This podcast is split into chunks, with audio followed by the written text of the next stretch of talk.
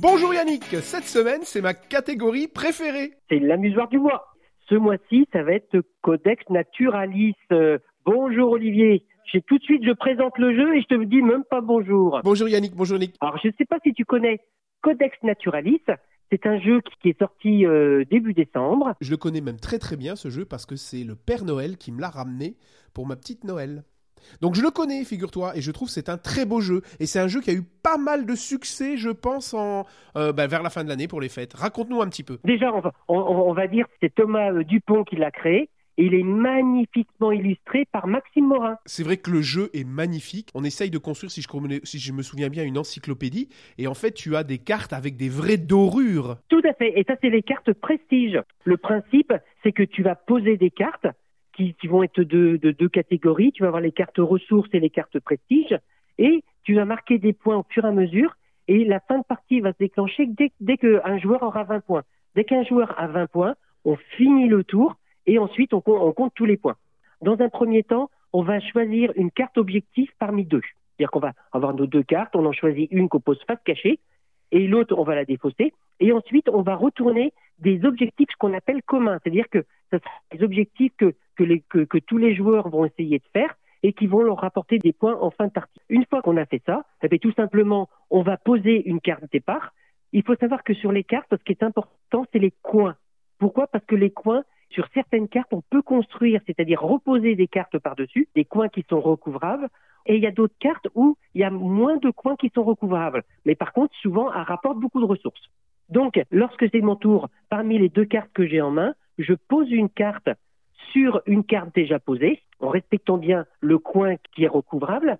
Si c'est une carte ressource, en fait, tu la poses comme ceci et tu as les petites ressources qui vont être sur les coins ou au milieu de la carte que tu vas avoir pour toi. Et si tu poses une carte prestige, là, pour pouvoir la poser, il y a deux conditions. La première condition, c'est qu'il faut que tu aies les ressources nécessaires sur les cartes euh, pour pouvoir la poser. La deuxième obligation, c'est de la poser sur une carte où il y a déjà un, petit coin recouvrable. Et à ce moment-là, on va regarder l'objectif et tu vas gagner des points. Tu peux gagner des points par rapport au nombre de, ressources différentes que tu as. Tu peux gagner des points si tu recouvres des cartes. Donc, tu as vraiment un, décompte qui est, qui est différent. Et ensuite, une fois que tu as posé ta deuxième carte, tu en reprends une et puis c'est aux joueurs suivants de jouer. Ouais, moi ce que j'aimais bien dans ce jeu, c'était euh, bah, les cartes, hein, elles sont vraiment euh, super, super, super belles.